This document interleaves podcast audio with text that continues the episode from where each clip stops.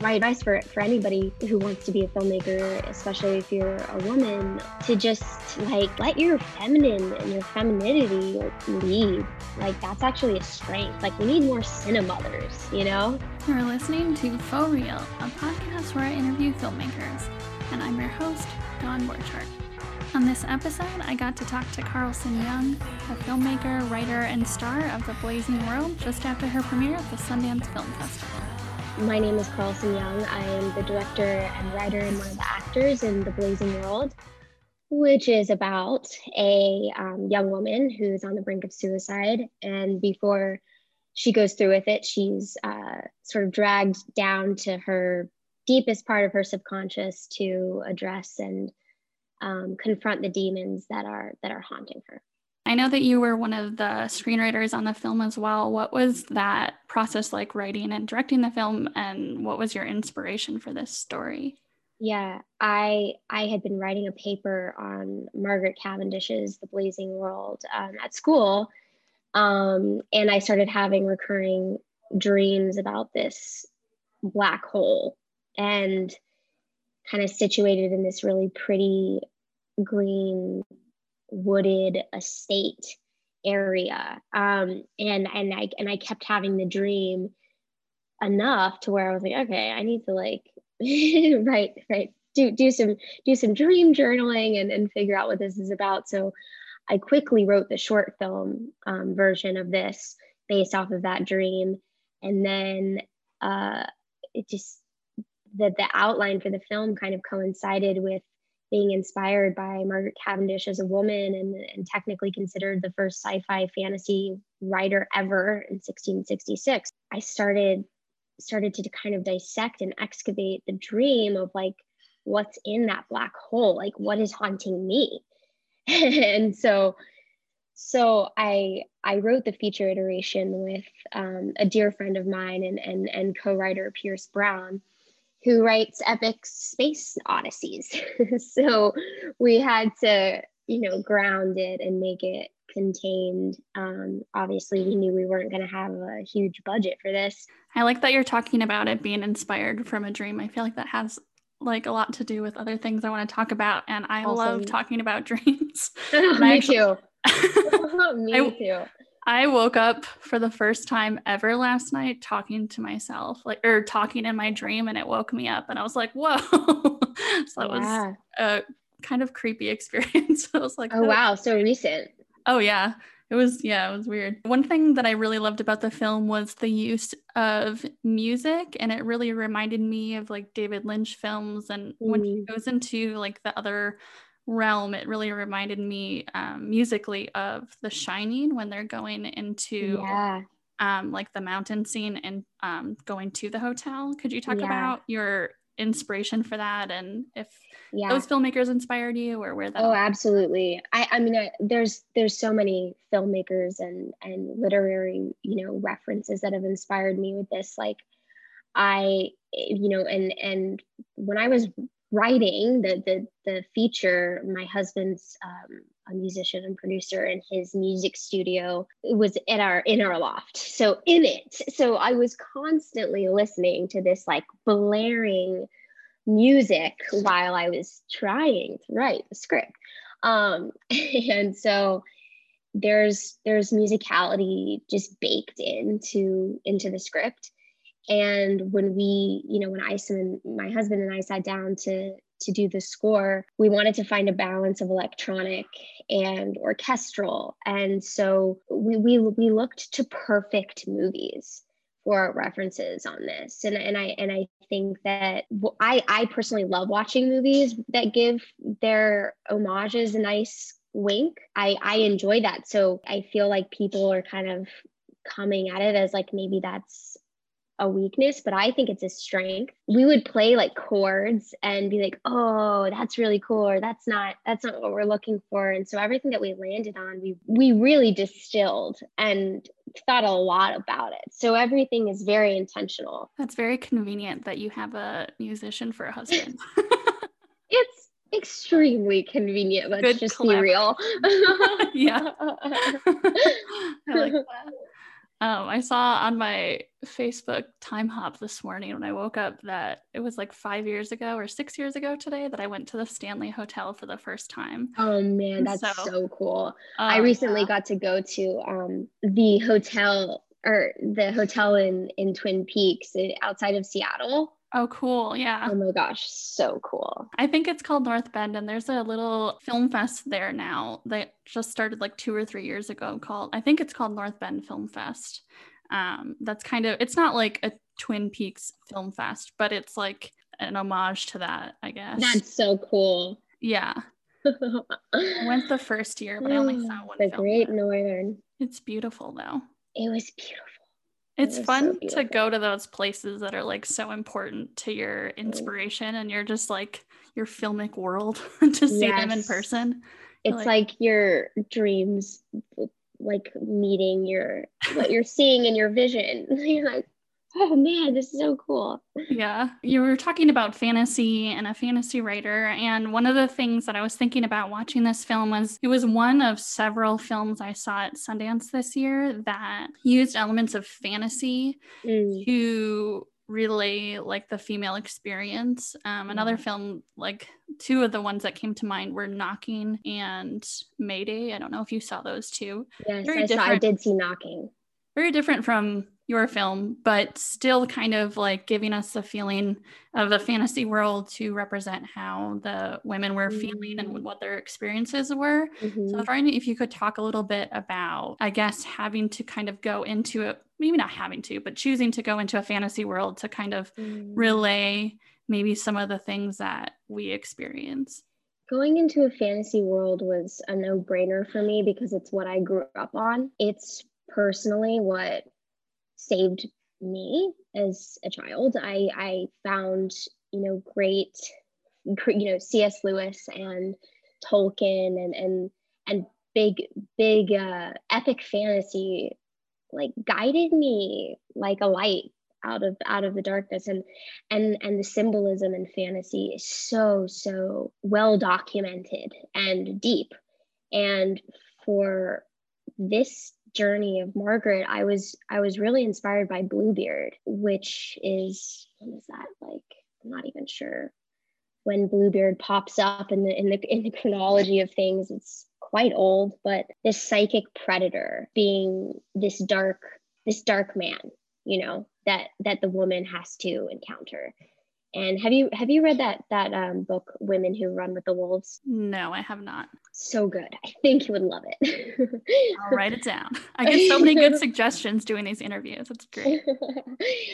but I was reading that while kind of conceiving a lot of the ideas for this film and you know she pulls from just ancient folklore and and literature that we don't even know where it comes from it's so old and they all are so interconnected and have this strong female spirit but it's always um, it's always suppressed it's always oppressed by by these by these forces that that don't understand the female identity and the female psyche. And so the story of bluebeard is you know a woman is seduced away from her family to go to go live with uh, this this beautiful man with this blue beard um, who lives in this big castle and he he gives her keys to every room in the house and there's hundreds of rooms and he he tells her that she can go into every room except for one. And um, the key that is that goes to the particular room that she is not allowed in it's it, it just it haunts her it calls out to her she wants to use the key. So she uses the key and once she does she opens the door and she sees what's inside and it's just this carnage of all of his past wives and and every every every woman he's ever killed. And so she um you know she shuts the door she slams the door she runs away. She she, she bluebeard comes back. She has to pretend like she didn't see what was inside the door but the key won't stop bleeding. And so she can't you know she has to she has to address this and this is this all to me one big metaphor of the inner knowing of a woman and the fact that our instincts will tell us where to go. And once we see the truth, we cannot unsee it and we must address it and we must conquer it. And so Margaret saw the truth. You know, she, she saw a really hard reality when she was a little girl and she couldn't process it. And so she, as an adult woman, is having to go through that experience and figure out what those keys are and and and what they mean for her. And you know, there's there's no overt Bluebeard in the story, but like Udo Kier is is the psychic predator, like that lures her into her inner world. And so you know these these these fa- fantasy symbolism why it is so inspiring to me is because it it is so old. And anything that stands the test of time, hundreds and hundreds of years, is so powerful to me. Yeah, that's kind of what I could talk about fantasy forever, obviously. That was very beautifully said. And I wasn't familiar with this Bluebeard story. So it seemed like a Beauty and the Beast, but like way more intense to me. oh, yeah. I mean, it's dark. We always think of everything so Disney-fied, and that's cool because I think that put a lot of the mythology into our psyches. But the original stuff is real dark. Yeah. You know? It's, it certainly sounds like it. Have you read um The Power? No, I have not read the book The Power. Should I Amazon that today? Yes, you should. That so I am like just starting to tiptoe my way into like opening myself up to fantasy a little bit more and I read that book and was like, "Oh, I'm really into this. It's about these women who discover that they have an ancient power of like electricity." in oh, their wow. hands available to them and they use it to fight their oppressors who are basically just the men in the world who are like you know, keeping them all down. But it's really great. You should definitely add to cart. add to cart. It's, yeah, it's really good. I like was like, oh, I'm this is I am into this. Um, and one of my questions, I love talking about all this dream world stuff, um, was actually derived from my dreams, probably the most important place to me growing up um, and in my life was my grandparents' home. And it's the mm. one place that continually just is setting the stage in my dreams. Like, no matter what I'm dreaming about, most often, more than any wow. place, they're set in this house where my family no longer lives. I haven't even been there for like 10 years or more. Wow. Um, What's that about? Yeah. it gives me just, chills. Like, I'm I just, have chills. I'm really connected to it. Um, emotionally. And I was wondering if you could talk about if you have any connections to place like that, mm. because the childhood home in this film just seems mm-hmm. so big and looming and kind of drawing her in. Yeah, the the the home is really important. Um, do you lucid dream? No, I don't. I wish I did. I tried to do it for a while when I was like intensely dream journaling when I was like in college, but yeah. it didn't work out successfully well maybe you know maybe your grandparents home i venture just a venture to say maybe it's a place of safety for you. I think um, so for for for me i dream about the school that i went to all the time. Like there, but but I went to the same school, kindergarten and 12th grade. So that's an enormous chunk of my life. And I'm at I'm at that damn school like every night. Like I don't even understand why. I do I lucid dream. So I'm like constantly romping around that place, finding new parts of the campus that I never knew existed. And I do find myself coming coming back to that that that school and then also just like the wilderness, like the woods, mm. always in the woods in my dreams. Well, that makes sense for your film then. yeah. A lot of in the woods. Obviously, the, the, places that we keep going back to in our dreams are fixtures of our subconscious, you mm-hmm. know, and they're they symbolize something, absolutely. So mm-hmm. um, I've I've been really enjoying, you know, just reading Carl Jung and figuring out the symbolism of of dreams and and what what certain things mean. And it's interesting. It, it, it everyone's everybody has their own language of, of, of the of dreaming. And it's it's a meaning that only the the individual can decipher. Do you think that when we die if we become ghosts those are the places we would haunt? Maybe. I've never even thought about that. That's that's, that's, that's not so crazy. I never thought about it till just now but so I'm I'm gonna be the ghost of my middle school. That's yeah, they're like, grow up. What is she doing? Get the fuck out of here.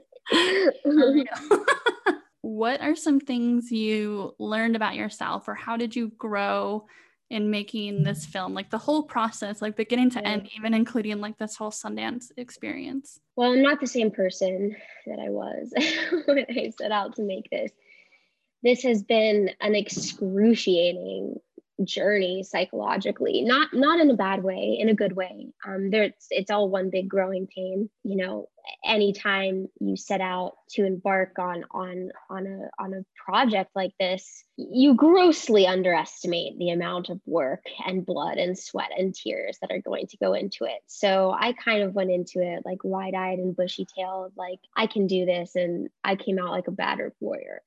Um but it's supposed to be like that you know? I'm i feel suited up and prepared for for my next film and for my next you know projects and eh, for wow i don't know. I, I don't even know how to describe how different i am as a person. It's it's been a humbling experience. What are some of the things maybe your husband has pointed out to you? Like i'm so proud of you for this or like he's an angel, but I think he's he's uh, proud of me for taking a seed of inspiration, like we had said, you know, from from a dream and and planting it into deep soil and watering it all the time, even when nothing was growing. And a lot of times the water was my tears. and so you know i think just endurance. I think i think he's proud of me for for endurance. That's sweet. I like the way you described that. I, I, love a gardening metaphor. So this is your feature directorial debut. So what advice would you have for emerging filmmakers especially emerging female filmmakers going into yeah. something big like this? A lot of people told me like i i I dead ass had somebody say to me after they read the script, it's it's very feminine you might want to you know make it more of a balance or make it more this or that. And i i clammed up and i was like no no like we need more female voices in the genre space. Like we need more female voices in general but like especially in this world my advice for for anybody who wants to be a filmmaker especially if you're a woman to just like let your feminine and your femininity like lead like that's actually a strength. Like we need more cinemothers you know? I love that term. I heard that. I, I i heard that um I can't, I do not know where I heard that or read that, but I was like, that is amazing. First time I've heard it. So you're cinema. okay. Okay. Dope. That's cool. um, well, thank you so much. This has been so fun. This is just like a good conversation. I love talking about dreams. Even this is not a dream podcast, but I'm all about it. I could talk to you all day long. Thank you. It's been a real, a real pleasure. Thank you guys so much for listening to this episode of Faux Real. The music is Lost and Bound by Tali and Kelly. And if you guys have a moment, if you could please rate and review on Apple Podcasts, I would so appreciate it. Thank you guys so much.